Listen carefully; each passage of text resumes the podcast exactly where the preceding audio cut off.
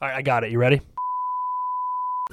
Hey, Krubies, welcome to HMC Studios Presents House of the Dragon Season 1. I am joined by Erica from the Horror Cafe.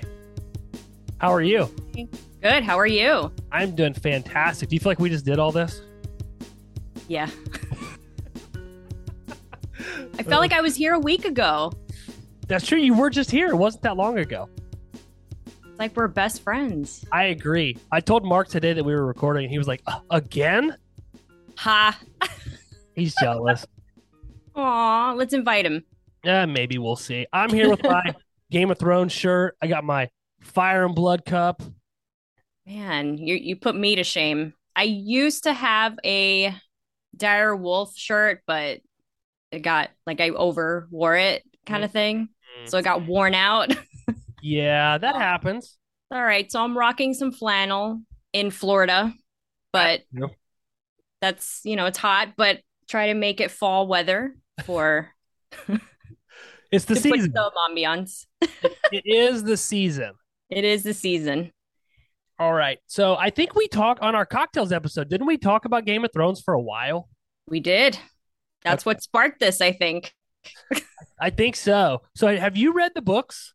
I have not read the books. Okay, so I have read all of the books, and I just Okay. finished uh, Fire and Blood, which is the book that this story's taken out of. Okay, So I'm pretty well ahead of the show, which I like to be. I don't like surprises. Oh, I love surprises. I'm the opposite. No, not me. Give me. I want to know all. So that way, while I'm watching it, I can analyze it and be like, "Oh, that didn't happen in the book," or "That that's not how that happened in the book." Right. that'd be crazy. That stuff does drive me crazy too. That's why I'm kind of glad I didn't read it. That way I'm not like doing that because I do that like with Harry Potter. I did that. Hmm. Um, I can't think of something else right now, but that's like the biggest one that you spend it going. That dress wasn't that color, yes, kind of thing. That's okay. It's it's for the best. But I do not like to be surprised. So like everything that happened this season, I was like waiting on it. So Yeah. there's certain things in the show that are definitely different than the book. A lot of character arcs are different. Um, I shouldn't say character arcs, more like character personalities, which I'm sure we'll talk about. But Okay. You did so did you watch Game of Thrones week to week or did you like binge it once it had already been out? So I caught on to Game of Thrones, I think season four. So I binged all the way there, and then I was doing the week to week like this right now. Which do you prefer? For this show, I like week to week. Mm-hmm. It is bingeable though, a hundred percent. I agree. I also I think I don't know if it was you that I was talking about this with or somebody else, but I had always been into binging stuff. Like I was like, oh, I love that I can just watch it all the way through and I don't have to wait week to week. But Mhm. like with this and there was something else that we were watching week to week. I think I'm enjoying the week to week more than uh just being able to have it all at once, consume it and be done with it. I think I like having to wait a week, talking about it, listening to other podcasts that talk about it. I think it makes it like an event. It does. We did talk about it that Okay. especially for this show. And what makes me sad is that when Game of Thrones was on, uh, the my workplace was really into it, so it made Monday conversation fun because we would just talk about it and theorize what's going to happen and how we felt about everything. But this time at the job I'm at, nobody's watching it. So that's why making recording this is exciting because I'm like, why is no one watching this? What Uh-huh. where did everyone go? Right. Um, but I think it is fun. I watch like YouTube videos on it too. Same thing, just to see what I missed because I do tend to miss a lot. This is a show, at least for me, that I want to rewatch it because there's a lot going on. The names can be kind of confusing at first. Um, so I'd like when I rewatched Game of Thrones, it made much, much more sense the second time Mm-hmm. because you're like, oh, I remember you. Yeah. Oh, that's how you got there. Oh, I missed that. And that's something fun about this show is when you talk about it with other people and you they catch things you didn't. Right. And the the thing with the show is that it does, I think it, it makes it a little more clean because in the book they throw out so many names and throw many or so many other houses that have no relevance to the current storyline. And it's just like I think George R. R. Martin tries to see how many different names he can put in a book that have no bearing on the story. Whereas I think that the show, likely because of running times and Yeah. uh, budgets, probably can't add all these extra houses and and whatnot in it. So they stick to just the basics, which I also don't think is a bad thing um, for the show. But again, there are like a lot more. Even with Game of Thrones, there were ex- additional families that never get mentioned on the show. There's different storylines you follow, I'm and sure. this book is different than Game of Thrones because this book is not so Game of Thrones was the story told from like James uh Jon Snow's perspective, Arya's Okay. perspective, Sansa's perspective. In the first book you got Ned's perspective. Uh, Okay. This book is the retelling of the history of the Targaryens through three different people's writings of, of that time period. So you have um a Maesters, I think it's Maester Munkun is his name. Um, you have a Septon. I forget Okay. Septon's name, and then you have a fool, or he's he's Rhaenyra's um fool. He's a dwarf, and his name is Mushroom. So they have all three of these perspectives through this book, and they tell you about the Dance of Dragons, which is the story from the book that we're the show is about Right. and you get like an occurrence that happened like uh when Aemond's eye gets cut out you get this, they basically go through what happened and then well this person said it happened this way this person said it happened this way and this Oh, other okay. person said it happened this way so you really don't know which one's true right because it's three different storylines uh, based on three different perspectives on three different allegiances with different houses and the show is not doing that the show is it seems like they're picking and choosing from each of the different people um because they're taking some turns which we'll get to about the characters but Okay. it seems like the show is trying to make the heroes and the villains and while the heroes are flawed i still feel like they're trying to make Rhaenyra which is team black uh it's they talked about it in the show you know blacks versus greens uh, Yeah. Targaryens versus Hightowers. I think they're trying to make Rhaenyra's camp the heroines and Alicent's camp the villains. And in the book, they're like all equally shitty people. Okay. So that's one one aspect I actually like that the show's taking. Because in the book, you're really not rooting for anybody because they're all just so terrible to each other.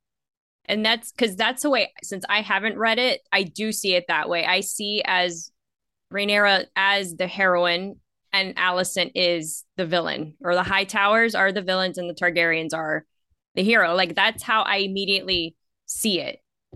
Mhm. And that's giving those different perspectives. So, Yeah. Yeah, that's that's what I was curious if that's how you viewed it is because that's Mhm. also even having read the book, I view it as that as Team Black is good, Team Green is bad. even though Allison has, I mean, she is right.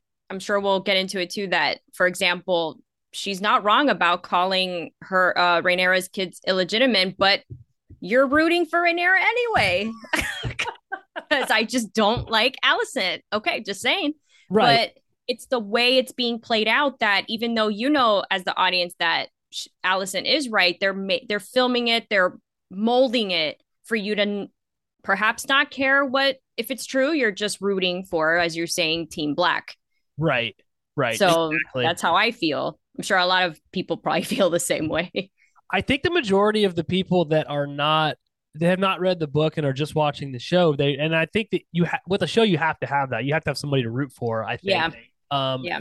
that's what I think they've done is they've set Rhaenyra's camp up to be the you know the the heroes of the show. Even though I mean Daemon, Daemon, and I'm I'll come around and say Daemon's my favorite character. I think Daemon is is he's a flawed person, which I think you see throughout this Yeah. on the things that he does. But I just I like him. I, I don't know if it's Matt Smith's portrayal of Daemon or what, but he is just like every time he's on. Plus, they do a good job of giving him all the cool lines and all the cool Yeah. stuff to do. Um, but I just like Daemon Targaryen. Oh, I well, I'm with you there. I'll say it too. He's he was my favorite. I mean, right from episode one. Everyone else, it took me a while to feel out how I felt about the character, but he immediately and I I do think it's because it's Matt Smith, right? The Yeah. actor. I do think he adds something to it. He really adds this charisma that you love to hate him, but more love because you're right, he is very flawed. And like I mentioned in cocktails, I like angry, flawed characters because there's more to them than just meets the eye. Like I want to know I definitely want to know more about him. And I'm curious, is he like this in the book? Like, are they portraying him to what you think he is in the book? Or is it different in the show? It's different in the book in the fact that, so like when Daemon goes to uh, visit with his wife, because again, he is married. Yeah. And he clearly likes his niece Rhaenyra. We see that whole thing with the. Uh, um, when they go down to the uh, what do they call them bathhouses or whatever that they yeah. go to. And um, but he wants to marry Rhaenyra. He asked Viserys multiple times to marry Rhaenyra. You know, wed her to me. And I think yeah. he does things to try to be with Rhaenyra. Like I think he tries mm-hmm. to soil her reputation so that nobody else wants her, so he can have her. Um, yep. But in the again in the book, you don't know what is true because there's all these. They say that they did go down to the bathhouse together. Those people say they didn't go to the bathhouse together. Nobody has any proof that he killed his uh, wife, which we see on the show. Right. And I like what the show did because she she falls off the horse and is going to die anyway. And he kind of puts her out of her misery, which um, is kind. Yes, but was I he guess. was he there to kill her? Probably. Probably. Probably there to kill her. Probably. Um, so yeah, but nobody, and he has an alibi for that in the book. He's not even there. He's at war with Corlys, Um, so he's not even at the uh, I forget Rune Runestones. I think is the name of that place. I think so. Yeah. He, he's not even there, but the show clearly shows him there. Yeah. yeah. So I don't know. It's it's just different. It's just different because the way they don't really portray the characters in, in one specific light because there's just different renditions of each story.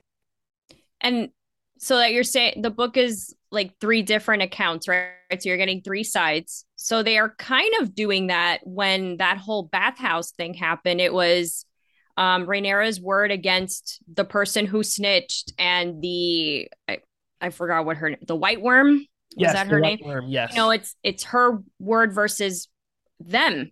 So it's kind of like that. You don't know, right? I mean, you know because you saw it as the audience member, but to the audience of the show, like the city people, whatever, the townspeople, they don't know who to believe because it's my word versus theirs. So it's kind of doing that as well. Kind of the same thing with the illegitimate kids. Yes. It's your word. I mean, it's pretty obvious visually, but you know? yes. Whatever. I mean, the difference being that you, as the book reader, you don't know which side is correct, but us as the viewers, we know that right. Rhaenyra went with him down there, that she wanted to go through with it. He backed off. Um, and then you see that she basically lies to Alicent, and which is right. what kind of creates the riff um, between mm-hmm. those two. So, right. Um, one thing I wanted to talk about is I'm, I'm assuming that everybody that is watching or listening to this has seen uh, Game of Thrones or House of the Dragon season. Well, I don't know why you'd watch this if you haven't already seen it, um, or even at least know what it's about or know who the characters are. So, I don't think we need to run through like a synopsis or go through each character and who plays them. But one thing I do want to talk about are the time jumps. So, did you like the time jumps? Did you like that there were different actors and actresses playing some of the characters through those time jumps? Or did you think that it took away from you being able to uh, relate to that character because the actor kept changing? Um, I'm kind of mixed, but more liking it. I didn't mind it. I thought it was an interesting way to see a character change, but it sucked at the same time because as I got attached to um, the young Rhaenyra, she changed to adult, and I didn't like her initially, the the actress. But then I start. She grew on me. For example, mm-hmm. Alicent, I actually liked her more um, as when Olivia Cooke took over the role. I didn't like her as much young. Um, so it was cool to see, but then I feel like we're also missing so much that went on. But then how much more do we need to know? I think we got the facts that we needed. And it's always fun to see characters being played by different people. Um, but it's interesting how quickly you get attached to an actor that when it changes, you're like, oh, and the kids, I think, changed twice or three times. I don't I couldn't even keep track of the kids changing. Right. Which I've never seen so many kids on Game of Thrones. That was kind of surprising for me. Mm-hmm. But so I think I'm leaning more towards towards liking it once you detach and start liking the character again. And then, you know, Daemon stayed continuous. So that was kind of weird that he didn't change, but Viserys changed um drastically. Right. But how do you feel about it? Um, so at first I thought they were moving way too fast because there was like a 10 year time jump and then like Yeah. a three year, then a six year, something like that. And I also really, really like the actor that played Rhaenyra, the Yeah. younger Rhaenyra. hmm Um, but I also like the Emma D'Arcy who plays Rhaenyra now because I think that they did a great. So they cast Emma D'Arcy first, and then they cast Okay. the girl that plays younger Rhaenyra after they had already cast him Emma D'Arcy. Um, same with Olivia Cooke; they'd cast her first and then cast the other girl. But so I like it for two reasons, and then I have a comment afterwards. So the the I know a lot. The the first okay. reason I like it is because I think you have to have that entire backstory of what happens with Alicent, with Rhaenyra, with Daemon Yeah. and Viserys. You have to see with Corlys, Daemon and Viserys. You have to see all the politicking that went on with Otto Hightower, so you see what a piece of Yeah. shit that guy is. He is. Yeah, like just the, the the things he did with his daughter, like not with his daughter, but the way he used and pawned his daughter to to play politics is disgusting. It's disgusting. I've wanted him to get Mm. eaten by a dragon three times now, none of which has happened. Which I'm I hope it's soon at some point. Yeah, I I in the at least in the book I know what happens to him, but Oh, I, okay. I won't ruin. I don't. I know you don't want spoilers, so um, so I liked it because I think you have to have that backstory. At first, I was like, this is moving so fast in comparison to Game of Thrones because Game of Thrones, you ended up in Winter. You started in Winterfell, Yep. and you got to know the kids. And Yep. one thing to your point you made earlier is you never seen so many kids on Game of Thrones.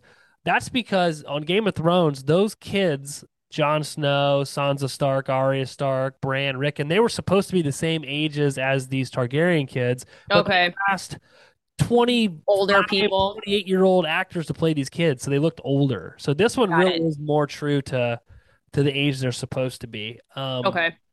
but I think without that backstory, you're not you don't understand psychologically where all of these people are at. Why Alicent can't stand Rhaenyra because Alicent was forced to wed Viserys, have kids with Viserys, and basically she was her dad's pawn. Never got to choose her own lover. Never got to basically have fun. She was immediately Right. thrust into this role, whereas Rhaenyra does whatever she wants, sleeps with whoever, has kids with whoever she wants Yeah. is kind of just this free spirit versus what Alicent was forced to do. Um, so I don't I don't think you would get fully understand that if we just jump right into episode six or seven whenever the uh The adults come in. yeah like I think we would would not understand that or or understand why Daemon has this chip on his shoulder or why he acts the way he does or why he feels the way he feels about Targaryens versus the way Viserys feels about Targaryens. Um, so again, after watching, I really think they did the right thing by doing it with all of these with this big backstory because I think it really puts us in a position to root for or against and basically really understand where these characters are at and where the story's headed. I agree. That's what I'm saying. I- initially, I was thinking the same, like, wow, this is really rushed considering Game of Thrones. I mean, sometimes a day there would last three episodes, for example. Right. And now we're jumping so long. But I think considering the time jumps, they're still giving a good cohesive story that you know who you're rooting for as an audience and you can still fall in love or hate characters within that time frame. And it is fun to see different actors because like I said it's fun to see different renditions of the character or grow they grow ugh, sorry that they're growing up. Right. And you know, when you grow up, everything changes. Yeah, and they show that perfectly.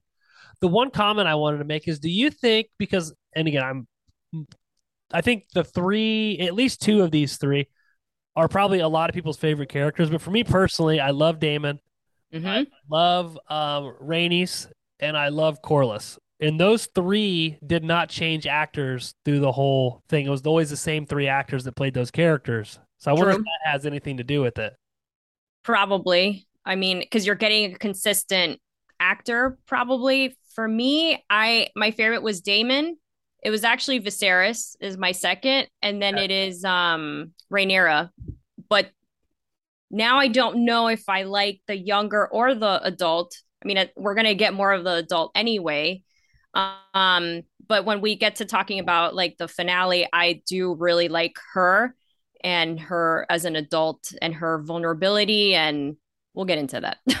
oh, absolutely. And I think another, you know, talking about these flashbacks, I think another aspect that uh, that these flashbacks added to the show is that you see how Viserys ruled and how Rhaenyra saw how Viserys ruled versus mm-hmm. you know Aegon the Conqueror who came over from Pen, uh, from Pentos or wherever and conquered the seven kingdoms, united them as one, and ruled the seven kingdoms. Mm-hmm. Blood and fire, right? Fire and blood versus Viserys, who was for the most part peaceful.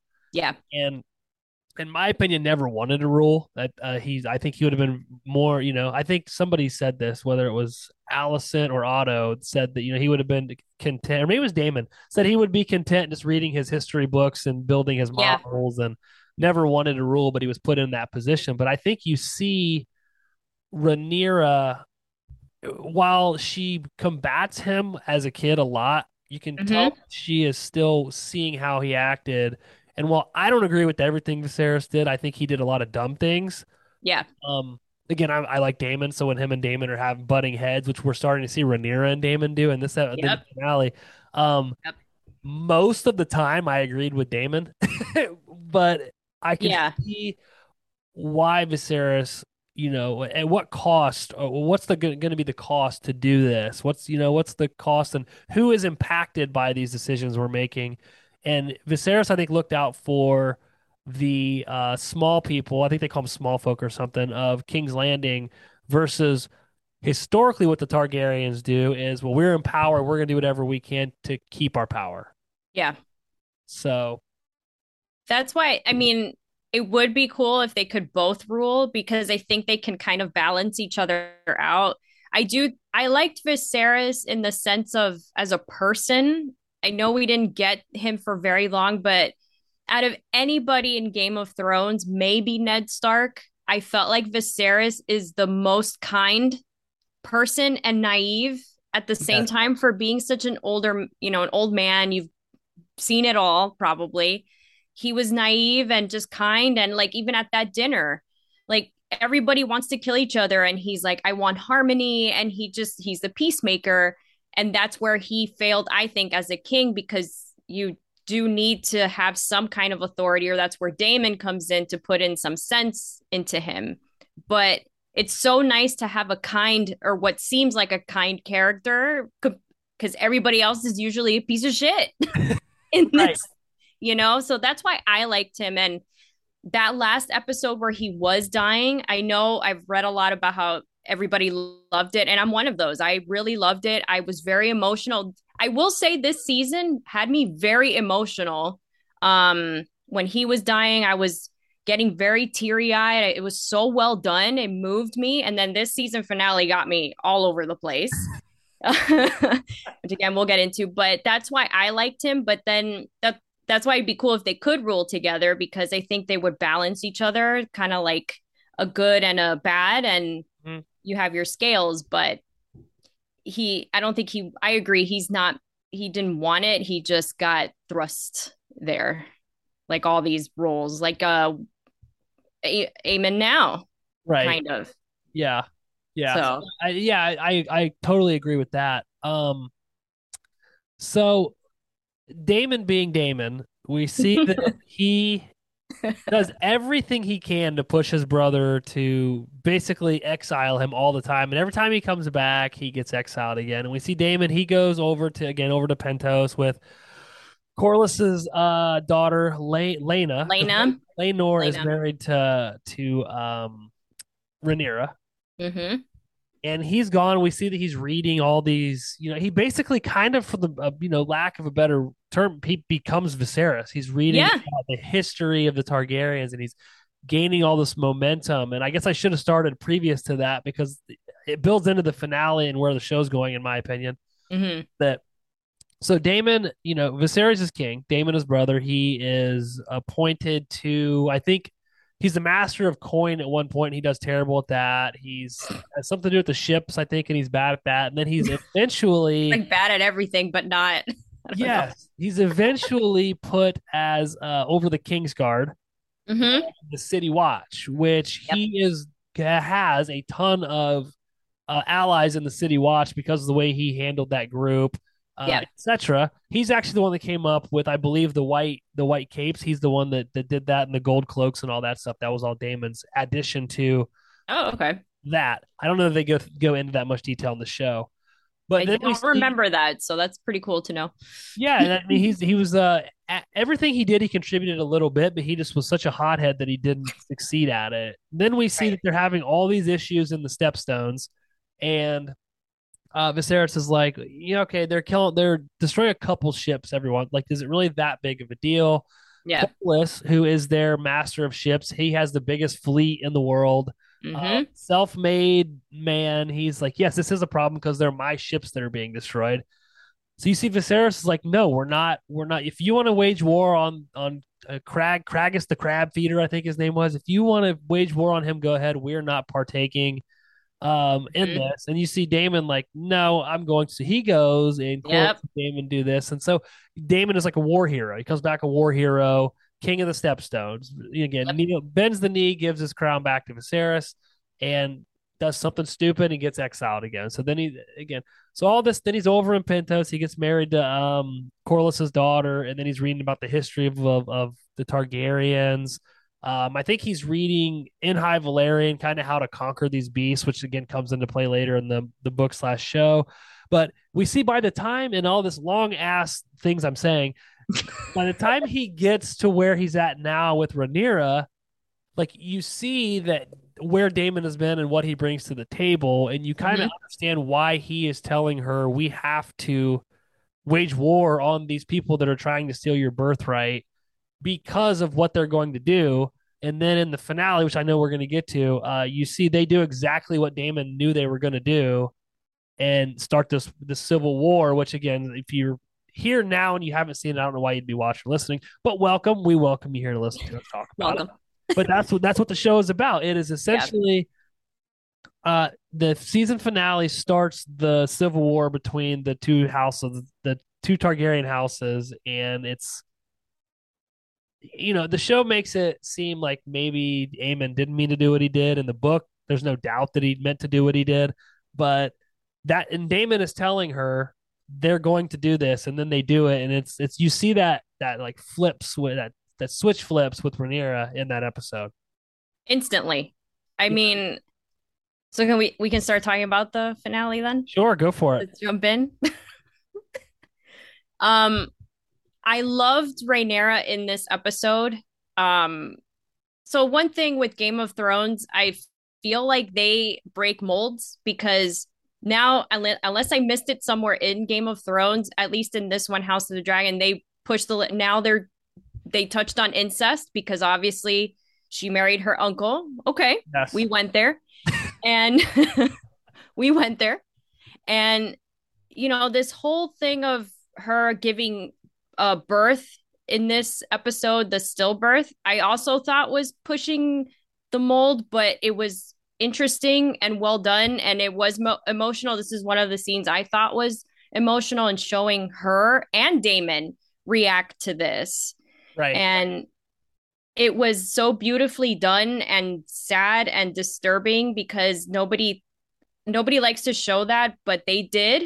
I mean they showed a dead baby yeah. which is not very common but it was impactful and to make the message and no words were said you know it was all silent. And she you know dressed the baby or like put the wraps on it. The silent sisters were on the side. And even the funeral for the baby it was just so powerful that we're already starting this episode on a powerful note.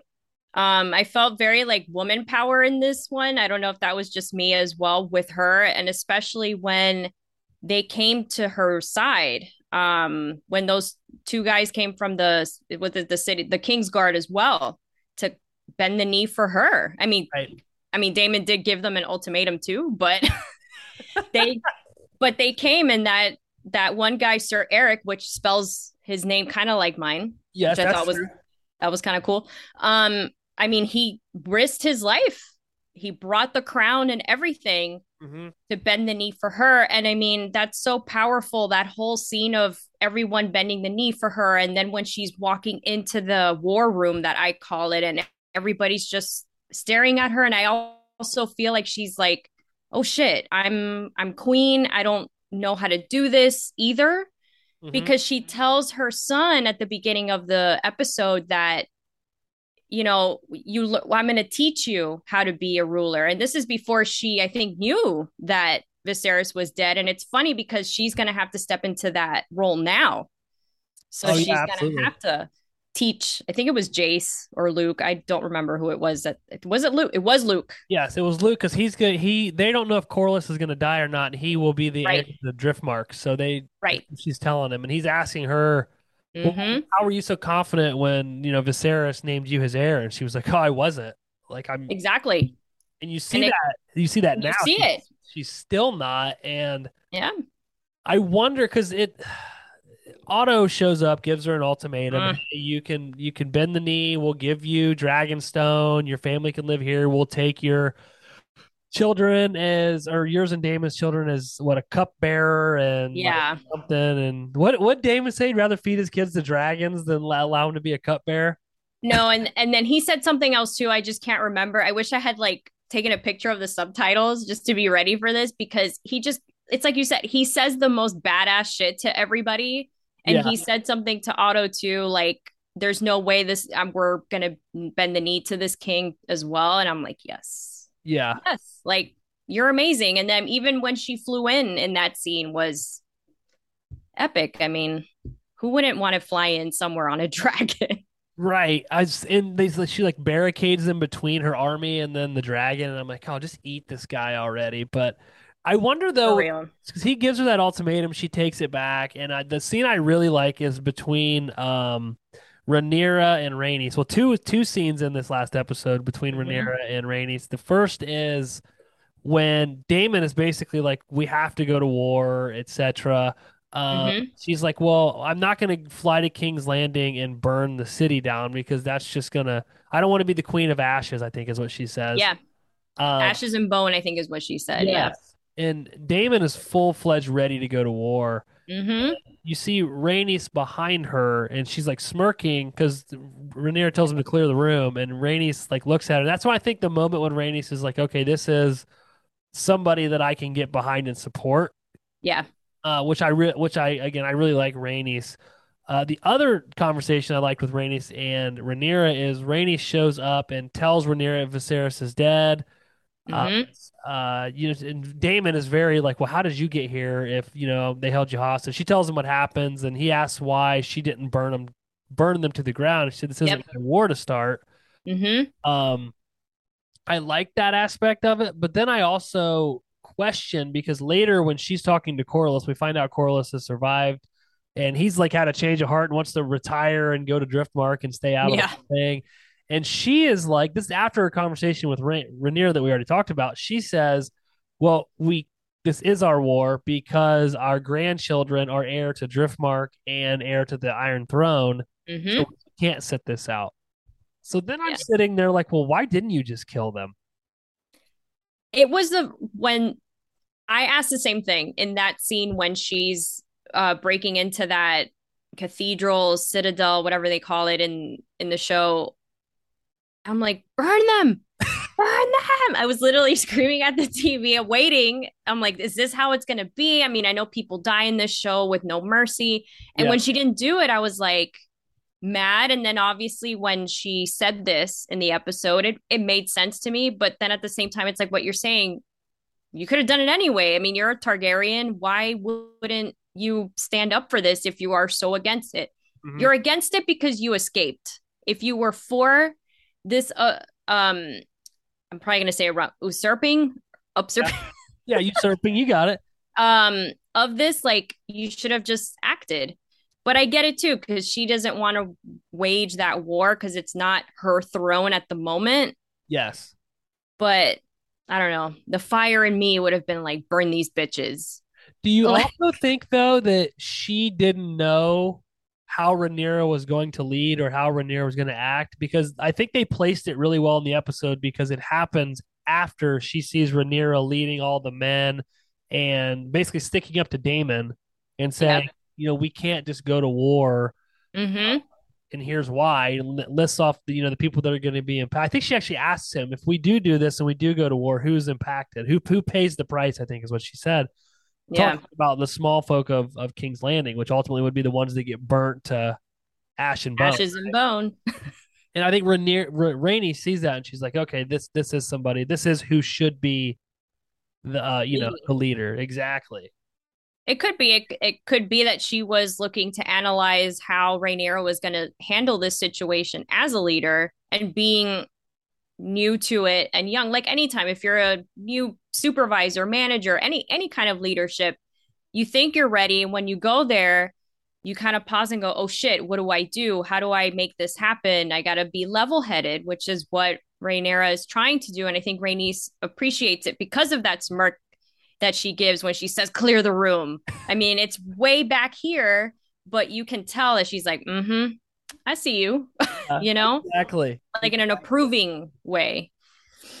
I also like the the point you brought up when Sir Erryk shows up and bends the knee and gives her Viserys crown because Aegon, Alicent's son, is wearing Aegon the Conqueror's crown, and so he br- somehow he stole Viserys' crown, which I thought was kind of weird because in the previous episode, which maybe we should talk about, I think that there were two season finales for this season. You had the green It feels season that way. finale, and Right. then had the black season finale Yeah. and you saw Alicent put the crown on Viserys' head. So I don't know how Sir Erryk ended up with it. But I'm sure if he can smuggle Rhaenys out, he can uh, also steal a crown. But Has so a hookup. shows- yeah, I guess he shows up, gives the Viserys' crown to uh, Rhaenyra. I really like that they had Daemon crown her, and then you see all of that. But I really like Sir Erryk's reasoning for leaving because he was Aegon's protector and saw what just a terrible human being this Aegon kid is. Right. And I like that too. Because then it says a lot about him and what Yes. his beliefs are and what he, you know, he he's not gonna sit behind um somebody who's basically what raping women and then having bastard children and leaving them in what like that pit? Like some kind of fighting pit is what that was. Yes, Like that's disgusting. They file their teeth down, and I think they pull Right. out their fingernails, and then they they make Hmm. them fight. That's disgusting. It's a child. I Right. mean, you know, that's a dis- as usual. Everybody's a sh- there's so many shitty people in this show, but and that I appreciated him coming and doing that. I mean, he and he is risking his life because if he got caught on the way, they're gonna kill him, Right. And that's a big step. And it's just it felt so nice. It was like, wow, look at this guy. He came all the way over here. Uh, Ah. yes. What So did you, what did you think of uh Daemon singing in High Valyrian? So I guess I should preface this. So it's the scene where so Daemon says we have more dragons, and she was like, Mhm. not really, because uh Vhagar, which is Aemond's dragon, is like three Yeah. times bigger than everybody else's because it's the oldest dragon in the world, uh, and like a war veteran, uh, etc. Yeah. So he's like, well, we need more dragons and dragon riders. So then you see him going through the caves and he finds another dragon. Uh, I forget Yep. the name of the one he finds, but It's with a V too. I can't remember. I think. Ver, uh, Vermax? I think. Hold on. Oh, you're gonna look it up. She knows. Hold on. You It's on not, this website. better not look at who the dragon rider is. You might lose. You might find out a spoiler. Um, it it actually doesn't tell you, which is good. Oh, At least- probably for the best. Yeah. Uh, Ver- Vermith Vermithor. Vermithor sounds right to me. Yeah. Let me see if this is it. Uh, yeah, Vermithor. yeah, yep. Because they're showing him standing in front of it. That's it. he sets out to essentially get more dragons because Daemon and, and I, really like his um line here, which was in all of the previews for the show, even before the show was out, was that um what he say like stories didn't make us kings, dragons did, Dragons did. Yep. which I really like his use that was his, in my opinion, was his and Viserys's um Fight. Riff, right? That's what separated. Yeah. Viserys thought it was this. Pro- he said prophecies didn't make us kings; dragons did. Mm-hmm. Uh, it was Viserys knows about this prophecy, Aegon's prophecy, Aegon's dream, which he right. shares with Rhaenyra. In this episode, we find out that he never shared that with Daemon. Uh, Daemon, which just it lights a fuse in him. Yep. What was your thoughts on that scene? Well, that scene took me by when he chokes. Yes. Um, I was going to ask you about that too because that took me by surprise. Um, but not at the same time because he has that fire and we don't know 100% everything about him and I think he's easy to spark. But it felt very uncomfortable. And a you know, it was well done too, but you love that I really do believe he loves her a mm-hmm. lot like really loves her so for him to do that uh, felt very angry like if he felt betrayed because he didn't know about this or he's right. just like why does she fall why is she falling for this prophecy shit just like Viserys like this is so disappointing or why does she know about this too instead of me like there's a lot of anger behind that and I mean apparently I mean he was holding her really hard so it's like yo relax. It felt like a really still on your side. Time. Like a really, he held for a while, right? Yeah, that's what I'm saying. It was very uncomfortable. I'm like, uh, why are why are we doing this? Are you yeah. like we're so angry over this prophecy thing, and could be jealousy, um, and a mix of just like why are we going back to myths, and that's why he says, you know, prophecies and stories don't make, um, what was the line? It's dragons that have made kings, you know. You? Um, I thought it was really uncomfortable. And mm-hmm. I thought it was, I was surprised the show did it just because they're trying, in my opinion, they're trying to make Daemon likable, even though he's really not like, he is, we like him, but we probably shouldn't. But he's not, right. and that kind of plays right into who he is. Also, the mm-hmm. fact this was just because believe what you want, I firmly believe that Daemon loved Viserys. I think that they didn't yeah. get along because their personalities differ so much. Mm-hmm. There's a, scenes in, in at least two or three episodes where you see Viserys and Daemon like drinking and letting loose, and you could tell that they really did love each other. They were just drastically yeah. different.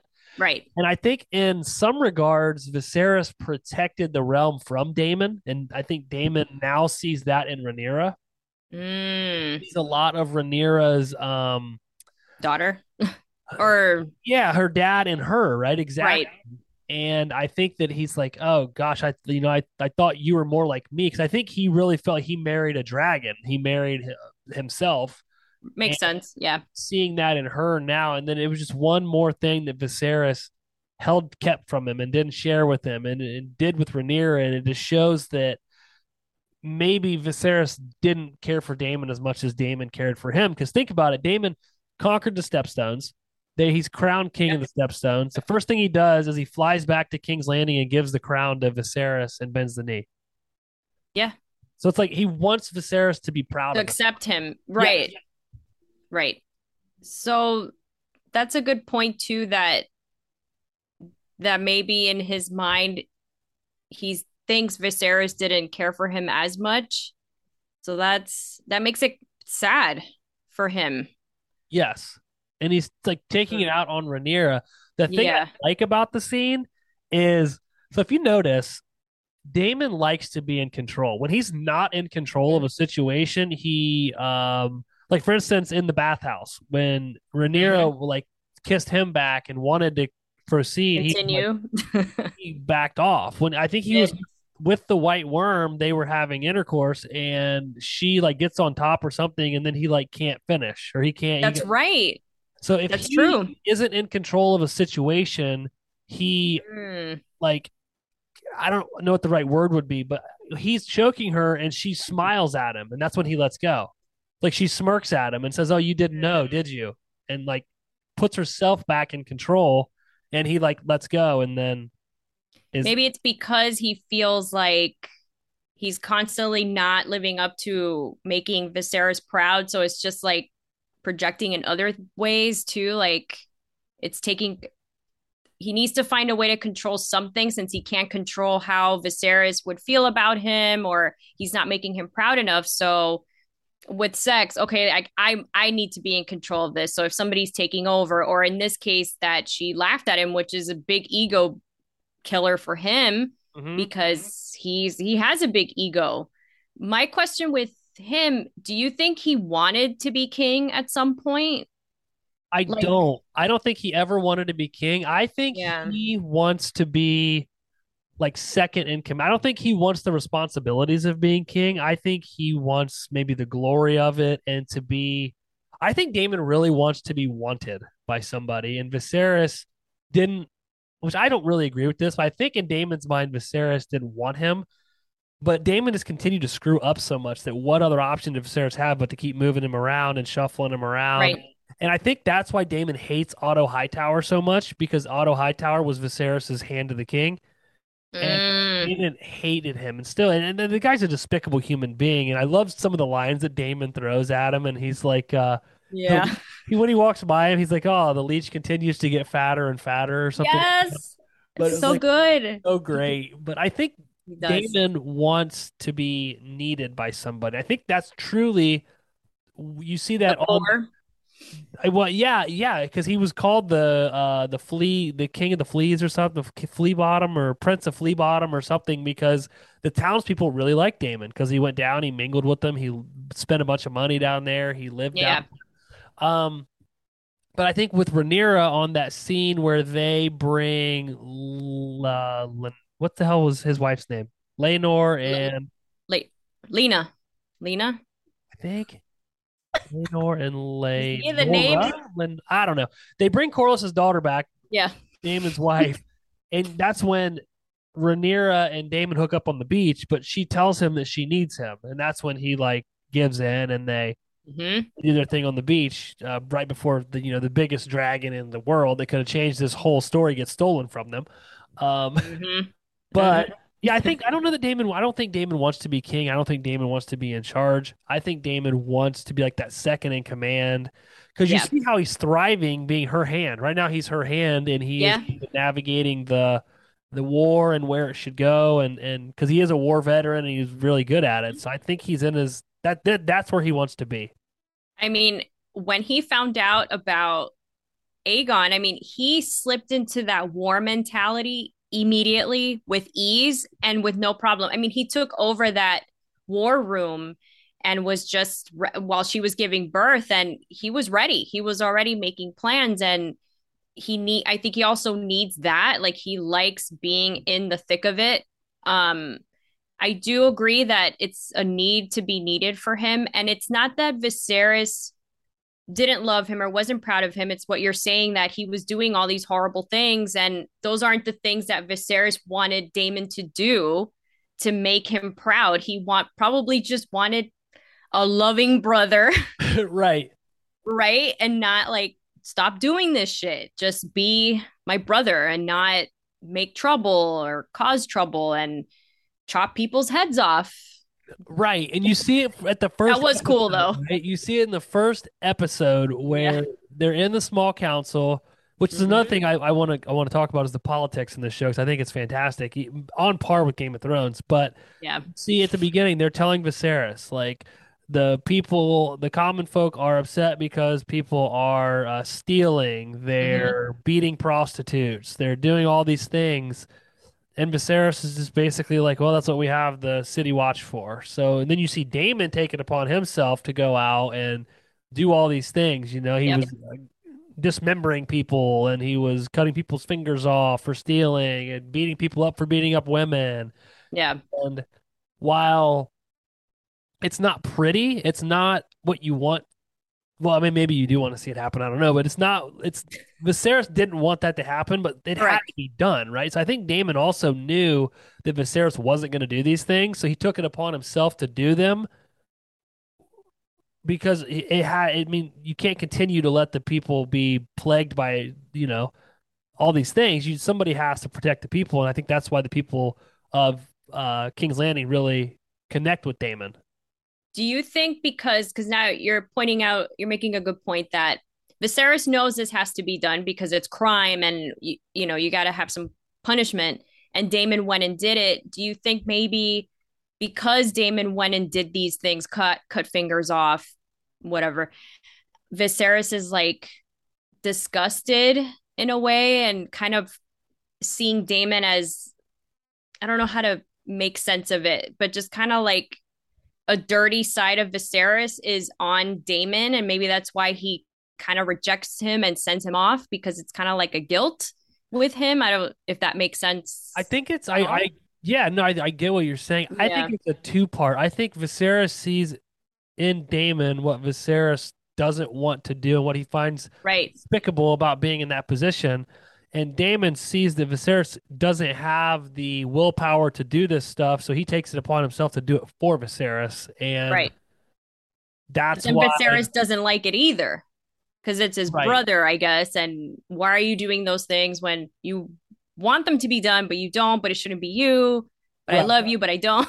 Well, and then you have like lot. Otto Hightower in his ear saying, like, your brother's doing all these despicable things. Well, it's like, okay, Otto, like, you're the hand of the king. You are the one that should be coordinate coordinating all this stuff. Like, and, and then like the war and the Stepstones, Viserys is like, no, we're not going to. Yeah. They're going to lose Corlys Val- Velaryon ships. They're, you know, he's Mhm. going to lose him as a ally. So Daemon goes and he does what needs to be done, risks his life Yeah. um, to do it. But then again, I think he also did that because he wants to be loved. He wants Yeah. he wants to be a war hero, etc. So I think Daemon Target maybe that's why he's one of my favorite characters, is because there's just so many different layers, Layers. to him. Yeah. If that's what makes you like him, it's because he has the layers. Because when he choked Rhaenyra, I was like, ooh, mm, Mm. mm-mm, mm-mm. I got upset. But then I'm like, well, but that's him, you know? Yeah. I still like it. I still love him. But initially it was very like shocking and I shouldn't be surprised, but it took it took me back and kind of like what you were saying that you're not supposed to like him, but you do like him right. because of his layers and you want to you want to want him too. Well, he's just like such a flawed human being. But then the Mhm. other thing you get to sit back and consider is we watched Rhaenyra uh, go through this stillbirth and the pain and agony it caused her. She's the one wrapping the baby up. She's the one that sets it up on the uh, the stones there and, and Mhm. etc. You see through one of the septons because they ask because she's calling for Daemon and he won't go. He's already like in the war council, I think Yeah. and you see him kind of showing uh Jace how to be a general because that's Mhm. that's what he knows. So when he gets in situations where he can't control them, he goes to something he can control. So he's like, "Let me show Yeah. you how to make loyal, make people loyal." So he shows Mhm. Jace how to be a commander. He's trying to get a battle plan put together. And then when he walks in and he sees Rhaenyra and he sees she's holding the dead baby and the I forget what the the maester asks him, but you just or no, he hasn't seen her yet. The maester says, "Do you want to see the queen or the princess or whatever?" And he just Mhm. like looks at the maester because if you remember, the last time he was in this situation, he had to pick whether his wife was going to die or the baby was going to. die Right. And That's right. I had forgotten about that. and his wife ultimately, God, why can't Lay, why can't I remember her damn name? Laena. I think it's Laena. I'll She look it up. She ultimately makes a decision for herself, which uh, she Yes. should, right? And, and goes out and Vhagar burns her. Mhm. Um, but the thing that's the crazy thing because you see in that scenario with Laena and Daemon, he- the maester asks him, "Do you want to? Your wife's going to die regardless. So do you want to save, try to save the baby, or let the baby die and right. try to save your wife?" But Viserys had to make that same decision in like episode one of the show Yeah. Emma, and he really loved his wife and had a really not that Daemon didn't love Laena, but like that was really the turning point for point for Viserys. But I think Daemon made like a joke about it, like because he had to make that tough decision. Now Daemon's in that same situation, having to make that decision, and ultimately doesn't have to. I don't I don't know what his decision was, but Laena makes her own decision. Yeah. But then you look at him there with Rhaenyra, and he's like, "Oh my God, am I going through this again?" And he can't control the situation, so he looks for something he can control, which is the War Council coaching uh, Jace, looking for dragon eggs. Like that's stuff Mhm. he can do. He also just lost a child, which I don't think it addresses. So all that build up into that one scene. So is it just the fact that Viserys didn't tell him about a prophecy written on a, dra- a dagger that you stick in the fire to see, or is it just all of that coming to fruition on top of the fact that his wife is, you know, he is a proven war veteran, and she's kind of challenging him in front of everybody, which also probably digs at his ego, right? Oh, for sure. You know it is. So it's it's like again a very layered situation because he did just lose a kid. His wife is challenging him, who he's supposed to be a war veteran in front of everybody, and so I, I again I don't I'm not condoning what he did by any means, but it's like it's not just he got mad and choked her. Oh yeah, there's more to it. It's it is Laena, by the way. Whew, that would have been a lot of editing. it's Laena. but that oh okay but it's definitely more than just choking Rhaenyra for the sake of choking her. Um, but that's what makes him interesting. I for for the whole series, I can't wait to see what's going to keep happening with him, which I'm sure you know, but I can't wait to keep seeing it and being played out by this actor that he's doing such a great job with it. I think they did a great job of casting the adult version of Aemond as well because there was oh, that, there yeah. was that scene at the dinner table where it's Viserys's last meal, the whole family is there, and the kid you see like for a split second, Rhaenyra and Alicent get along and they kind of squash the beef. Mm-hmm. And makes Viserys happy. He leaves, and as soon as he leaves, the kids, which the kids are terrible, just start acting like little assholes. They are, yeah. And there's a scene I forget. I think it's because Aemond is trying to provoke Luke or Jace and mm-hmm. etc. But you see Aemond stand up and Daemon gets in between Luke or Jace, I forget which one, and Aemond and they like look at each other. Mm-hmm. And it's mm-hmm. like, okay, now Team Green has their Daemon Targaryen. Yeah. And I, they chose a great actor because I can't stand him. Um, it goes back to Joffrey, I'm going way back now. I could not stand him, but he but you have to credit the actor because they chose the right person to make this. Well for Joffrey he was despicable. For Aemond it's just like can we let this go? It was an eye. I mean I get it but can we let this go? How much time has gone by? Um and I mean I know it's more than that but he's he's it's well done because I just every anytime I see him on the screen and it's even like the facial structure of that actor it just suits the character so well. It gives him a evil look. Yeah. I don't know why um but I, I don't like him. I know and i saw it too. I saw that at the finale it doesn't look like he did mean to do this and i've read it all on the internet that he didn't mean to do it. I saw it on youtube but deep down i'm like then what were you doing? I mean i know you were what trying to scare him. At yeah. least that's what the show is trying to portray, but mm-mm. I don't yeah. buy it. And then clearly that's not really what how it happens in the book. But it'll be interesting to see how he goes back and relays the message to Alicent and Team Green because we know that yeah. Rhaenyra knows that Luke was killed. Which that whole scene was so was so awesome. You see little, I think his name's Arax the dragon. You see his this little dragon that Luke Luke rides, and then you oh see Vhagar. The, it was so funny because Abby, my wife, we watched it together, and she doesn't know any. I don't tell her anything that's going to happen. I already knew this was going to happen. I assumed this was going to happen because of the books. Yeah. And you see Luke fly in on his little dragon and he lands and he's like so cute with his little dragon. Yeah. then you just see Vhagar's head come around that tower and he's like his neck is like longer than Luke's whole dragon is. And it's like No. I it's like oh my god, who's there? And I was like, that's that's Vhagar, that's Aemond's dragon. And she was like, oh Jesus Christ. So I'm like, he should have got on his dragon and left to to begin Peaced with. out. Peaced out. I, I, do like what the show did with this scene because Luke leaves, Aemond follows him, and you see Aemond is kind of just picking at him, right? Which mm-hmm. is it's kind of a callback to the first couple episodes when all the kids are picking on Aemond and the dragon pit because Aemond doesn't have a Oh, dragon. true. They That's bring right. the little pig. So you kind of see Aemond um like picking at at Luke. And again, I think the show did a good job of what they were going for. I like I said, it'll be interesting to see how Aemond goes back and relays what happened with her. Yeah, it takes ownership. Yeah, I did it on purpose because of. Yeah. Or if he is honest and says, because in the in the book he comes back and he did it on purpose, because Okay. nobody can see what happens, right? Because of their storms in and the the way that the clouds and everything are. But the show makes it look like he's playing with him, right? He flies over top of him. He's yelling at him. You see how much bigger his dragon is. Yeah. Luke, who's very smart, goes down in the smaller crevices where you know Mhm. Can't get, and they also when Luke gets on Arax, he says, "Serve me." In High Valyria, he's talking to the dragon High Valyrian, "Serve me, do what I tell you to do." And you see Aemond say the same thing to Vhagar, but Mhm. Arax, the little dragon, takes it upon himself because you see Luke doesn't want him to do it. He shoots Vhagar in the face with fire, and that's Right. what pisses Vhagar, the dragon, off. Mhm. Aemond can't control him. Right.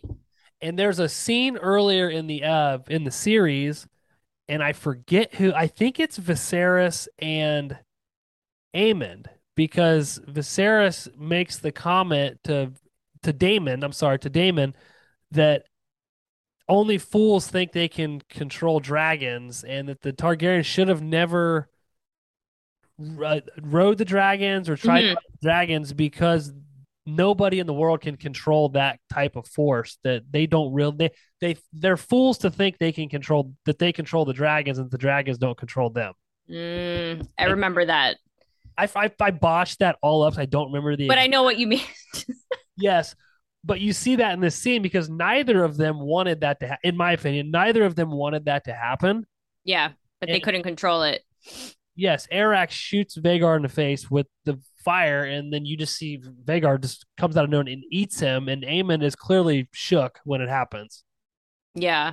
And I didn't realize how much bigger the dra- the dragon is until she apparently it's a she yes um flew over Luke and I'm like, "Oh, Luke is like a toy." I mean, yes this is so small and I just even in the scene where he parks the dragon outside to go talk to Baratheon, I'm like, "Oh, wow, that looks really big."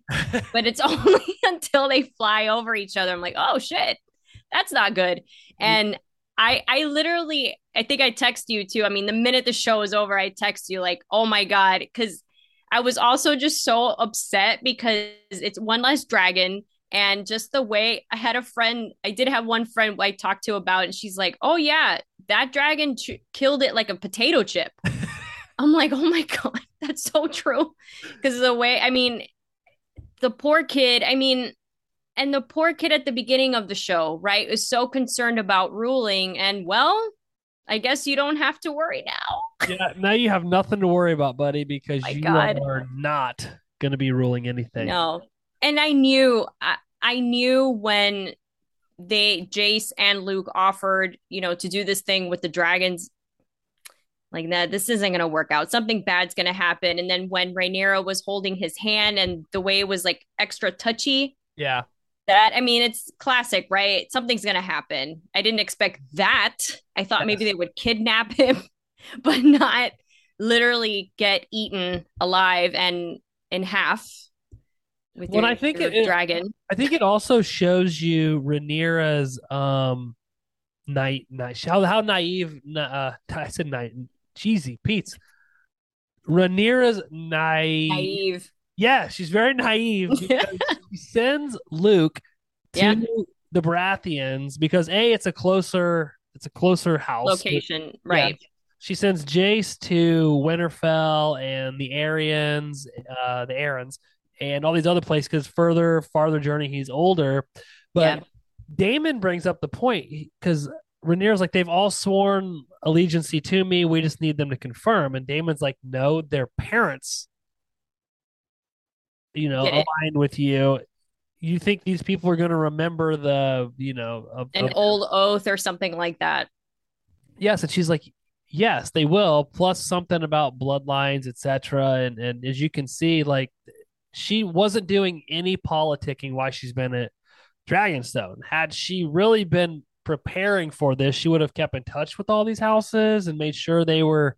true And Still she- in allegiance. and she marries her, which I she had to because I think the Velaryon, um, Corlys Velaryon's al- allegiance is better than anybody else. He has the biggest fleet in the con- in the world. But yeah. like Borros, I think it's Borros. He asks her the Baratheon. He's like, "Well, who who's which one of my daughters are you going to marry?" He's like, "Well, I'm not free to marry. I'm already spoken for." And Yeah. So there was nothing to offer. Right. And Rhaenyra was like, "Oh, he'll be he'll just be happy that the, you know, future Lord of Driftmark showed up to have dinner with him." And like that couldn't be further from the truth. Yeah. Yeah, she did show well that and that's the the whole point and that's what made that whole thing with her being in the war room um beautiful in a way is that she was she is naive and she doesn't know anything about this. She thinks she does Mhm. from seeing her dad, but you know, now she's in the thick of it and now that she lost a child, obviously that was the the turning point. And it's funny that Game of Thrones at least in the show, I don't know if the book is the same. The turning point was a child as well when uh Bran got pushed out of the the tower. Yeah. It's funny how it's always a child involved, apparently. Yeah. But you know, it was and that ending with her finding out was just like the stillbirth, right? Where there was no talk, you know, there's no conversation. It's all music and just the camera, and you know what's going on.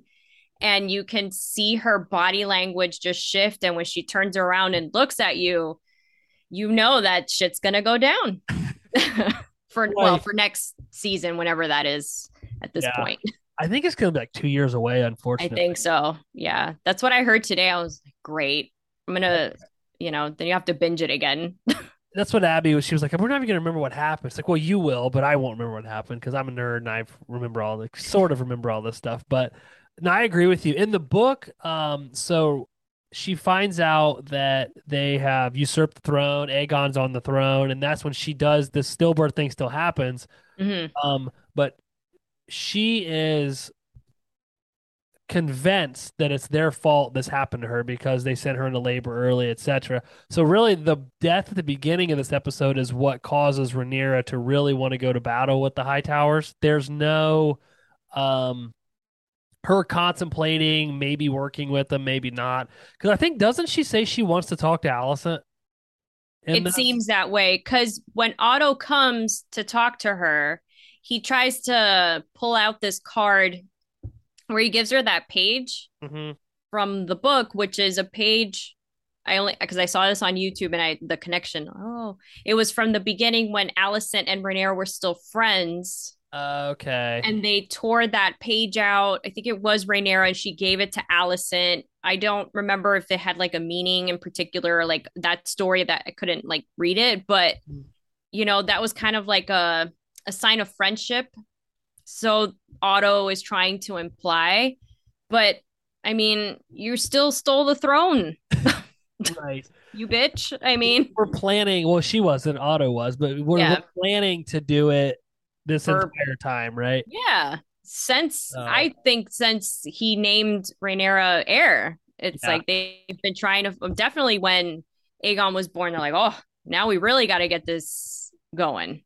The thing that drove me nuts about that with this whole Otto thing is he tells everybody that the realm won't accept a queen. It has to be a king. The male heir always succeeds Mhm. the female heir. That people, the the realm will not accept it. And it's like, okay, Mhm. well, all these people just came and pledged, you know, to Rhaenyra to to um, follow her, etc. Like the Yeah. person that is pushing this is you. Like you're the Mhm. one that is doing all this and making these people feel like they can't follow her. So had you just fell in line and been okay with Rhaenyra succeeding Yeah. um, Viserys, then likely none of this would have even happened because Aegon doesn't a even want the throne, which is another thing I like that the show's done because you see Aemond who goes and helps find Aegon later, and you see that Aegon Mhm. doesn't want the throne. Kind of like Viserys probably didn't want the throne, but Aemond did want did want that opportunity, and you see Aemond wants that opportunity. So it's like you see in Aegon, Aegon and uh, Aemond, kind of what you saw in Viserys and Daemon. Just Viserys wasn't shitty like- Correct. like Aegon is, right? But you kind of see that dynamic between the two and why Aemond and Daemon are likely going to be foes moving forward, right? Not only because did he he just killed Luke, one of Rhaenyra's kids, but they're Yeah. just like so Similar. yes. They're similar in that drive that you can see them butting heads for sure. Like you can in my head I can see them fighting on dragons together and something very dramatic. I can see that Mhm. happening. But, you know, I'm very curious to see what's going to keep happening because now she's probably driven Rhaenyra because of Luke dying. Um and yeah, you're right that technically the stillbirth is what's propelling it. I just think this was the you know, what is that the final nail on the coffin for her? It was just like that push where she wasn't sure what to do. Now she's like, okay, well, now we're going to war. Yeah, I feel like in the book, I, know in the book it was the stillbirth that pushed her over the edge. In the show, they're using Luke's death to to kind of To be what push it. pushes her over the edge. Yeah, and I it'll be interesting to see how they handle it moving forward, and and some of the stuff that happens afterward because of this. But th- that is definitely what the show is using as what's going to push her into war with these people. And you, you have to figure that was the heir to Driftmark as well. So when Aemond Right. gets back, how he is going to explain this to people, I don't. It just doesn't make it. You know what I mean? Because you okay, Yeah. yeah. you pissed Rhaenyra off, and you just pissed the Velaryons off because that was the heir to Driftmark. So not only did you kill the queen, the rightful queen's son, you just killed the heir to Driftmark, Air. Corlys Velaryon's kids, right? So it's like, even though he's not really right, but Right. But, you know, we're going with that. Um, something that you mentioned about Otto, that if he would have just fallen in line, right, with Rhaenyra being the heir, and it's also, if you will, power of suggestion, right? If he, you know, because he's the one making propaganda in a way of, oh yeah, it can't be a woman, it can't be a woman. If you would have Right, just backed it up, I'm sure everybody would have just accepted it versus you creating the negative force behind it, then we wouldn't be in this situation is a good point. yeah, he's definitely the one pushing the Sucks. Yeah. Like even Alicent at times you can see where she and I think I forget which episode. Maybe it was the which we haven't really even talked about the that episode. Uh the the season finale for the For Green. the greens. Yeah. Like you kind of see it where she's disgusted with Otto because they're both trying Mm-hmm. to find Aegon. Because basically what happens is Viserys dies. hmm Um, they find out before and they basically conceal it so nobody knows that Viserys is dead until they can figure out how to proceed with you know is are they going to crown Rhaenyra? Are they going to crown Aegon? What's going to happen? So Right. they put everybody uh thank goodness Rhaenyra got out of there earlier but um they so basically everybody's in lockdown they make everybody hmm um bend the knee to Aegon, and this is all predicated on the fact that Alicent went to see Viserys before he died. Right as he was dying, he thinks Viserys thinks he's talking to Rhaenyra, Yep. and he tells her, you know, talks about Aegon's dream because Rhaenyra had asked him if you truly believe the Targaryens were put on Earth to protect the realm, why would you put me as your successor? Because you divided the realm in doing that. Mhm. And he Yep. tells her Aegon's dream, the prince that was promised, you are that prince. He's talking to Alicent, but he thinks he's talking to Rhaenyra. hmm And I don't know if you remember or not, but in Game of Thrones, that the prince that was promised got thrown around a ton because Stannis Baratheon believed he was the prince. He was the one. Right. Yep. Because the Red Witch made him, uh, Melisandre made him think, Melisandre. made Mhm. him think that he was the prince that was promised. Uh, there was a bunch of people that thought, etc. In High Valyrian, I believe prince can be female or male. I think they stated that thing because Danny, people thought it was Mm. Danny, people thought it was Jon, etc. Viserys tells her, "You're the prince," thinking he's talking to Rhaenyra. He's really talking to Alicent. He, she, Alicent thinks he's talking about Aegon the Conqueror, the Mhm. Dream, etc. So she's like, or no, he, I'm sorry, she does not know that's who he's talking about. She thinks he's talking about their son Aegon. Her son. Yeah. So she's like, "Oh, Otto, we have to put Aegon on the throne. It was the king's dying wish." And he like was like, "Oh, Ate it up. Right. ate it up. Because he's like, shit, we were going to do this shit anyway. You just made this easy. Because I think they, I'm sure Otto or all of them thought that it was going to be hard to maybe convince Alicent because I do think she would have respected it um that it was Rhaenyra, but now that she came and fed this to him, it was just adding fuel to his whole political gain here. Right. I mean, he his eyes were like, "Whoa, we're doing this." I think she threw him a softball because he was like, "Oh, that was going to be the biggest obstacle was Mhm. getting Alice on board, especially after that Yeah. dinner they had where they were like, let's squash the beef." And I really like in that episode before that, you see Alicent realizing what a piece of shit Aegon is because he rapes that girl Yes. and Alicent pays the girl off, uh, gives Yeah. her the moon tea to get rid of the baby, Yeah. and she goes and she smacks Aegon and tells him that he's no son of hers Mhm. and realizes what a piece of crap he is. And then has that dinner with Rhaenyra where it's like I think she is kind of like, okay, I I am on board with Rhaenyra should be who, you know, gets the throne and when Viserys passes away. And then you see this thing with her and Viserys where she confuses his dying words as Aegon, our son, should be on the throne. Yeah. And it would be interesting to see how that whole thing played out if that didn't happen. Would she, would Alicent have agreed with Otto and let that happen? Would they have overruled her and did it anyway? Um, well, we'll never know, but it would be interesting to see how Alicent handled it if if that misunderstanding didn't happen. It would be cool, kind of like a, a multiverse kind of thing. Yeah, But of that version, I think I think Alicent would have respected it. And then if you bring Rhaenyra to King's Landing, they would have had to have done. If she brings all these dragons, like I don't know if Otto would have been able to make that happen. But in Game of Thrones, if you have enough willpower, it seems like you can make a lot happen.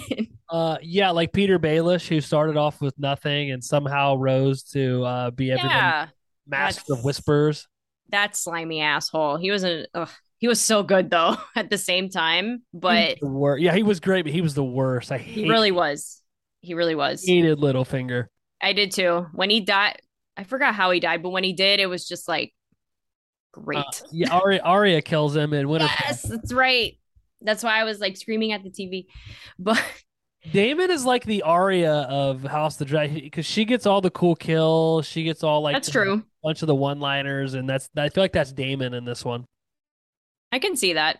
Uh, I know you had brought it up, but we digressed about Damien. Damien, oh my God, Daemon going into that cave and singing in High Valyrian to the dra- So this is an un because he said we have how many dra- ten dragons or I forgot what the number was, but he said three or four of them are untamed or unassigned unclaimed. unclaimed and Yeah. it I I presume one that one that he went to was the unclaimed dragon. Yes. So he's Okay. he's trying to find so at Dragonstone there are dragons and also I don't know if they ever say this in the show, but when dragons are on Dragonstone, they uh grow faster because that's like Oh, okay. so there's dragons on Dragonstone. Um and I think they also lay more eggs if they're on Dragonstone, but there Okay. are at least there'll be at at least three dragons that are not claimed by anybody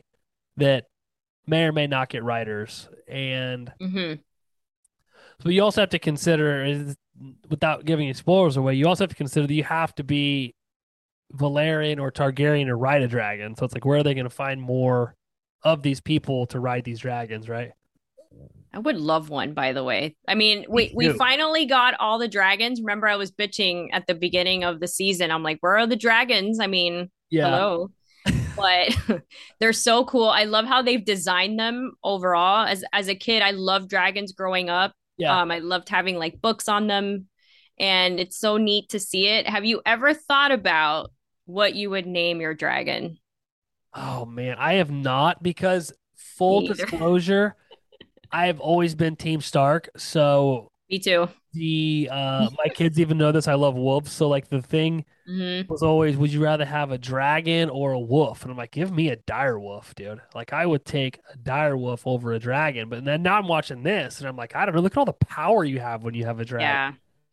Yeah. They're not wrong. I mean, you're very you are powerful with, and especially if you have uh Va- Vhagar, right? I mean, Yes. look at this girl. She's huge. compare. But I mean, Ghost is badass. So I mean, I don't know. It's hard. They're both creatures, so it's amazing. But I thought about that on Sunday. I go, what would I name my dragon? I still can't come up with a name, but maybe one day I'll come up with something. What's your favorite dragon's name from the show? If you have, oh God, because there's Vhagar, that that's uh Aemond's. You've got Caraxes, which is uh Daemon's. I think Syrax is Rhaenyra's. Meleys is Rhaenys. Um, Sunfyre. We haven't seen Sunfyre yet. Sunfyre is red. It's supposed to be the most Mm. beautiful dragon in the world. That's Aegon's dragon. We haven't seen it yet. okay, that'll be exciting to see. Is that all of them? I think that's all of them. I don't know. think so none of those names really pop up. Vhagar sounds pretty good because it sounds powerful. Yeah. So that one sounds good to me. Can we agree that Daemon has the ugliest dragon? Yeah. Yeah. In the I book, thought- its nickname is the Red Worm because it looks like a worm with wings. Yeah. It has the unusually long neck, I think, is what I read online too. It's like, oh. Yeah. Um, I did like Luke's dragon because it was all little and cute. I mean, damn it. Uh, that's true. The little Poor guy. thing. But Vhagar is not, she's kind of ugly. Sorry, girlfriend, but you're a little ugly. She's definitely beat up. Like you can, I liked how whenever they showed Aemond claiming her, that like you could see like the scars on her, and she had like all the like the melted rope like burnt into her scales. I thought that was cool. Do we know how old they can get? Have they ever discussed that in the books or anything? They like, knew, but I forget. okay. Yeah. I'm wondering how long they last and how long does it take for them to hatch? That's the other question I always Some of them never hatch. So there's a lot of eggs Right. that never hatch, which you see. Uh, that's how Danny in Game of Thrones ends up with her three dragons because somebody stole three dragon eggs and Mhm. took them uh, to Pentos and sold them for money. Yeah. And those are the three dragons eggs that Danny ends up with. But some of them like never hatch. Like uh, Baela, hmm Laena, and Daemon's daughter. She's always Yeah. carrying around that egg that never that hasn't hatched. That hasn't hatched. Yeah. So I just Uh, wonder how long. Hmm. We'll have to look this up. But obviously, the older they are, the bigger they are, and and Yeah. So it's actually better. Like what Aemond did, he claims an older dragon, so he has a more powerful dragon, which Otto, well, that's why it was so gross to see. But Otto was so excited. He was like, the boy lost an eye but gained a dragon. I know. I was like, "Ugh, fuck you. But, yeah, I mean, in his defense, like that's that is the dragon to have if you're gonna That have it, is. because it's, yeah. it's But even that was messed up because it wasn't his to take. It was for Laena's daughters or one of them. And this asshole just came and, you know, stole that's it. true. I That's mean, he true. just keeps racking up the numbers of unlikability. I mean, Uh, shit. But there's no guarantee that that Vhagar would have let the little girl take him, right? That's true. That's true. That that dragon needs somebody probably like Aemond or Daemon, very strong-willed and I mean even then it looks like when you think you have control, they could still have a mind of their own and do whatever they want. Yes, which again That's scary. Because I think if Viserys had a dragon and it died, and he had no want for another one, if I remember correctly. It, it sounds familiar when you had mentioned it earlier, like how you think you're in control, but it's really them. Mhm. Then that that makes sense. So they're kind of scary. So maybe I would take a wolf, but you They're know, too, yeah, they are. like how But they big, don't uh, seem aggressive towards the owner, from what I've gathered. The cool thing, which why I've always said this, which this the show did not do a good job of this, but I feel like it's George R. R. Martin's fault because he never wrote it where where it was headed. He never because he, again he hasn't finished the book, so it's like where I've he was heard. headed. Yeah. It's frustrating, but in the books, that if you have a dire wolf, it can. uh, You know what warging warging is? Have you ever heard of this in the show? I've heard of it, but I don't remember what So it is. Bran could do it in the show. Bran was the only one oh, that could mhm. do it. So when he was like asleep, he could go into and basically control his dire wolf. that's right. Yeah. But I believe Jon could also do it with Ghost. He just couldn't figure out how to control it, but it had just started happening. Um, because they'll like wake up and they'll like taste blood in their mouth from where the wolf went out and ate. And ate, Yeah. Yes, but So that was why I always liked the wolves because I thought that would be cool to have that ability to like kind of go stealth mode with the wolf. But then you see like Nymeria at the end of Game of Thrones. That was uh Arya's wolf that yeah got rid of because they were going to kill it, and then it comes back and it's just humongous, huge. Yes, yes, so great, dude. In the book, they're cool. they're huge. I think they had an issue with CGI making these wolves. Yeah, because when they showed her and how big she was compared, I think she might have been even bigger than Ghost. I didn't really see like interpret how big the dire wolf is because mm-hmm. honestly they just look like a husky yes you know a little bit bigger but they didn't seem as big as when they showed her unless because she was out in the wild i don't know if that made it different versus being with a companion. I don't know if that has any lore mythology that adds to it. I don't remember that but it makes sense. But yeah, yeah. was definitely bigger than ghost was. Um yeah. Plus they're huge. i mean they're cute. They are. They're like they a big dog. are. I do love um so remember when the show started? I told you I wasn't too sure how I felt about them using the theme the same theme opening um the theme music from Game of Thrones now I really do appreciate that they use it and I love when they've brought up oh House Stark House Baratheon even Lannister because it's you know it's familiar it's not the same characters obviously but it's so mm-hmm. cool to hear that they are still existing within the same universe, same realm. Right. And it's just a different generation. And it's so anytime I hear Stark, it's like, oh, the Starks are here because they were my favorite in right. in Game of Thrones. So it's I don't know when they came in for I think it was Rhaenyra's uh when they were naming her heir and they said, "Oh, I forgot what Stark it was. I was like, oh, they're there. That's so exciting. I was just waiting for the dire wolves to show up though, because I was like, okay, there's dragons. There's got to be dire wolves, right? Like, when is this dire wolf going to show up? And it, I, am hoping next season maybe we'll see some dire wolves. They don't talk about fun. it in the book, but um, I think they should throw it in there for fans. I agree. Yeah, like, looking at like so on my shirt, I think this was the actual the shield, but uh, yeah. So you've got the Targaryen dragons, the how uh, Stark dire wolves, the stag for Baratheon, mm-hmm. and the Lannister lion. I'm like, man, that would suck to have the deer to be like the stag is your house sigil. Like, they're cool. I mean, but compared to a dragon or, or a, a dire wolf, I mean, I mean, the dragon lion. pretty much trumps. Yeah, or even the lion. Yeah, because how about the the kraken from House Greyjoy? Oh, that's true too. That's pretty powerful. But I don't like the Greyjoy, so they're. Uh, mm, yeah, I'm they're really unlikable people, right? They were. Well, even the sister, I don't remember her name, but I didn't like her either. They were just.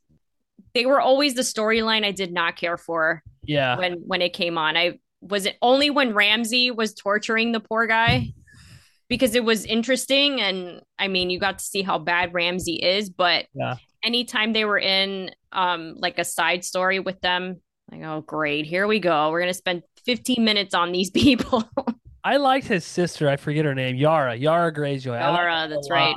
Um, Theon, I couldn't stand him. I get they yeah. try to do the whole, you know, he sacrificed himself for yeah. Bran. But um, one other thing. So the cat's paw dagger is what uh, Viserys carries around all the time. That's what he okay. sticks the fire. That's what has the, the prophecy. The prophecy. It. It's the dagger that Alicent steals and tries to cut out, you know, one of Rhaenyra's kids' eyes with, and she cuts Rhaenyra with it. Aegon has it now. Okay. It's also the same dagger from Game of Thrones. That do you remember the assassin from the first the first episode of Game of Thrones comes and tries to kill Bran while he's sleeping so he can't tell who pushed him out the window? Yeah.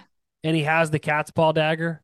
Mm. That is that dagger. It was originally ba- Petyr Baelish's, but Tyrion won it from him in a gambling. Yep. Yep. Thing. Arya ends up with it. Okay. That's what she kills Night King with. All right. So I don't know. Do you like Marvel? I'm a DC, as you can see from all my Batman stuff and Joker stuff back here. I don't know if you oh. can see that far, but I can. I can see the Batman I love Batman too. But yeah. so this is kind of like an infinity stone that we're kind of tracing now. Like Interesting. I didn't catch that. So this is where this is so much fun. Like now we're connecting all these dots and Yes. lineage and now it's the dagger too that's ultimately gonna kill the Night King. The That's other, so cool. which that is the prophecy, right? I don't. Did the show go into Aegon's prophecy? Did did did it do that? Not not in detail. I mean, I think he only brought it up when he was dying, or maybe once to her when she was in her in the young stage, but it didn't feel like they went into detail. But I'd have to give the show another watch, which I think it deserves, just to Yeah. see what you miss Yeah. from the show point of show's point of view. so the also, do you have H, you have HBO Max? Is that how you watch this show? Yeah. So if you Yeah. look, whenever you go to the House of Dragon, you click on it, it has the big picture, and it's Rhaenyra, Alicent, and the dragon head is behind them with the eye behind in the middle of them. Yeah, Cat's paw dagger. that's what I see. The cat's paw dagger is the dragon's eye. What? Yeah, look between their heads. It's the cat's paw dagger in between them. It's his eye. It's like the slit of Oh his shit. dragon's eye. Okay. Something I'll look it up. you see, that's what makes this stuff fun. It's the details. I did see in you on YouTube today. I don't know if you saw it, but apparently when Daemon went to was singing to that dragon, apparently if you look when they do the close up of the dragon's eye, you can see Daemon reaching out to touch the dragon. Is Oh, what YouTube really? said. Yeah, so now of course I want to go and see because they did focus on the dragon's eye and you see something moving. I just thought it was lighting, Yeah. to be honest. But when they zoom in on YouTube, you can kind of see that it's um, Daemon kind of stretching out his hand to touch the dragon. Mm. So hinting that he's going to claim the dragon, even though he has one already. So it would be two. Hmm. I don't think I don't. That's interesting. I don't know if you can claim two dragons. Well, that's the the whole issue. Intriguing. Mm-hmm. That's why you gotta. That's why I love going on YouTube. YouTube rabbit holes. I'm trying to remember who takes that dragon. I can't remember what who dri- who rides it, but that's a big dragon as well. There's one dragon. It looks big. There's one dragon called um uh Cannibal. And it's like an unclaimable dragon, and it like just the people are deathly afraid of it. It's dry, it like hides for long periods of time and then shows up and eats a bunch of people's sheep. Nice. Yeah, but then now maybe that's sheep stealer. There's another one they call it. I think his nickname's sheep stealer. He also steals sheep. But anyway, where do you? Th- we're gonna wrap it up here soon. But where do you think? Or I I know where the show's headed. But what are your predictions for season two? Uh, so we're gonna go to war. We know that. I'm wondering if alliances are gonna stay true. Like, is Rhaenys gonna stay behind Rhaenyra? I don't know. I still feel like she's a little rocky for some reason. So I'm kind of like watching her. I'm wondering with Luke dying, is Jace, because I think that's how they nickname him, is he gonna try and go and get revenge on the kid, on the brother with Aemond? Is that gonna cause another fight, more death with the, within the children? Um, and I just I think Aegon is gonna stay king, and Rhaenyra is gonna still be fighting for this until season four at this point because I just typical King La- King's Landing and Game of Thrones. I just think ultimately Aemond is gonna still be Aemond Aegon. I'm so lost now. Aegon. Aegon is the king. Aemond is his brother. Jesus. Okay, that Aegon is gonna stay there until he. I'm wondering if Aemond is gonna kill him.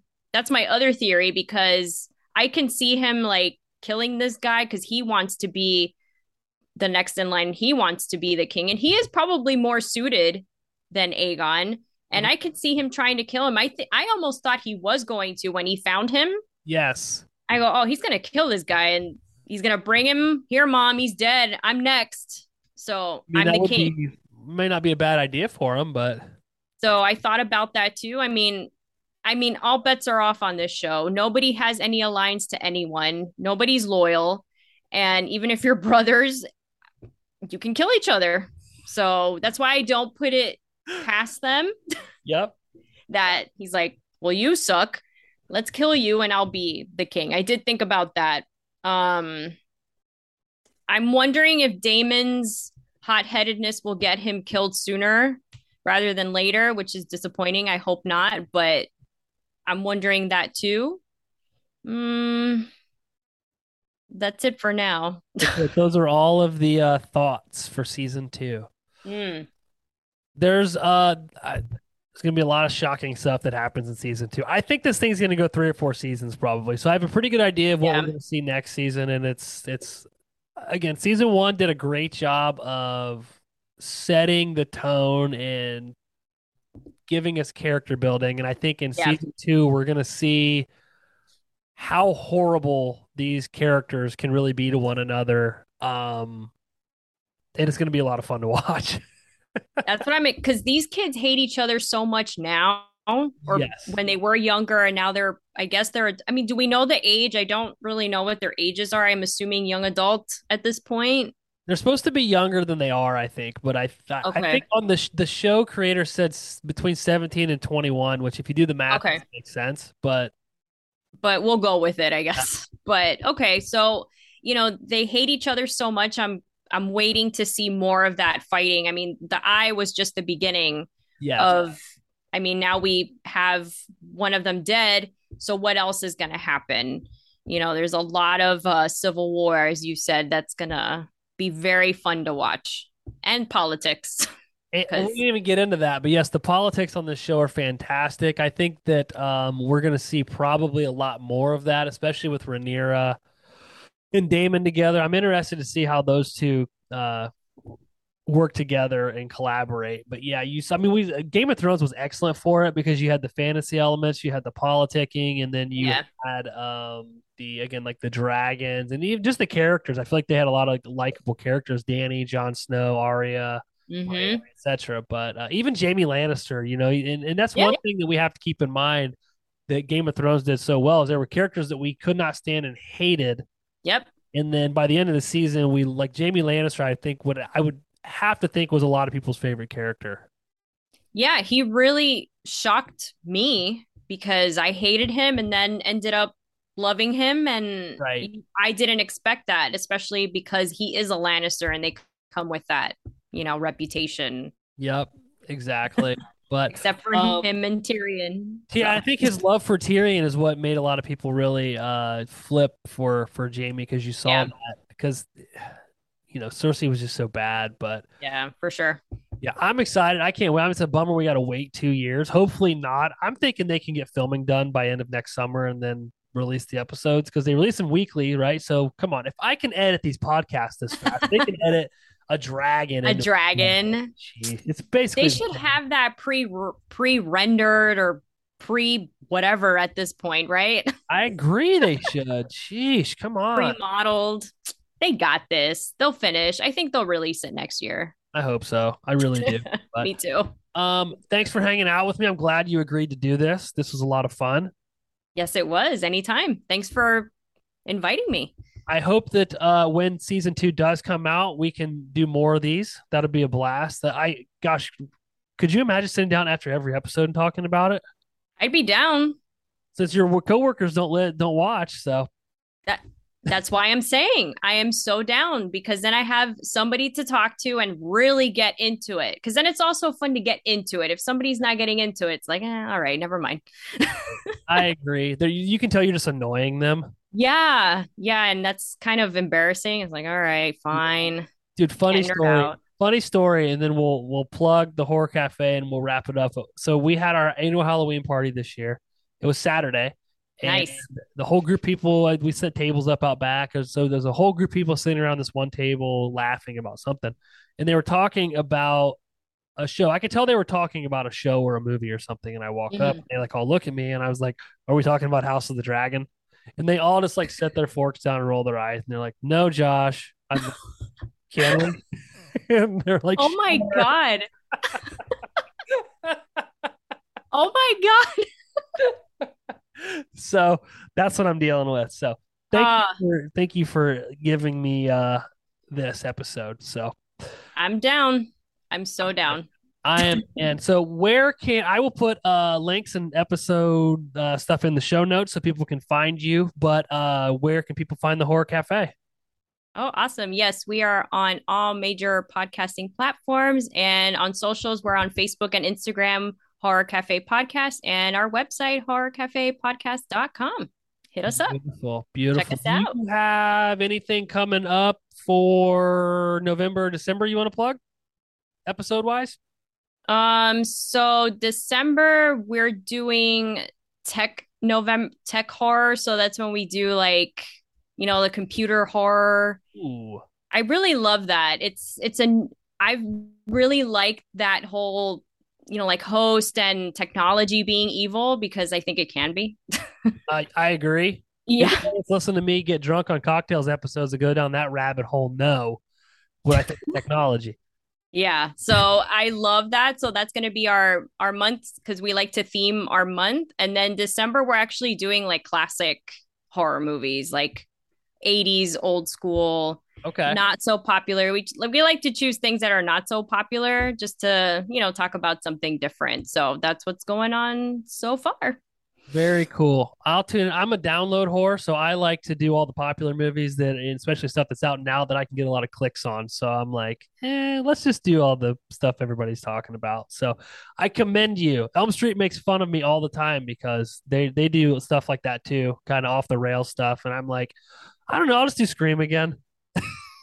But I get it. I mean, because obviously it, it's less clicks when it's not a popular movie. But I mean, we just like to do it because it's, you know, something different. And we like to talk about random movies that we like or don't like. It's actually, I think I've mentioned this in cocktails. It's so fun to do a movie you don't like I agree. because because it's so fun to rip it apart or laugh at it um versus liking it but i like doing popular movies too and that's why we try to do that other the 13 minute to try to keep up with what's out so that we can get more clicks that way and stay up to date you know Yeah. Plus, it gives you guys the flexibility to talk about relevant stuff that's happening now. Because I'm sure, like us, you guys record in advance, so it's kind of Yeah. hard to, if something happens or something breaks on the internet to to get something out and give your opinion on it. So, no, I, I really dig those those Tuesday episodes you guys do.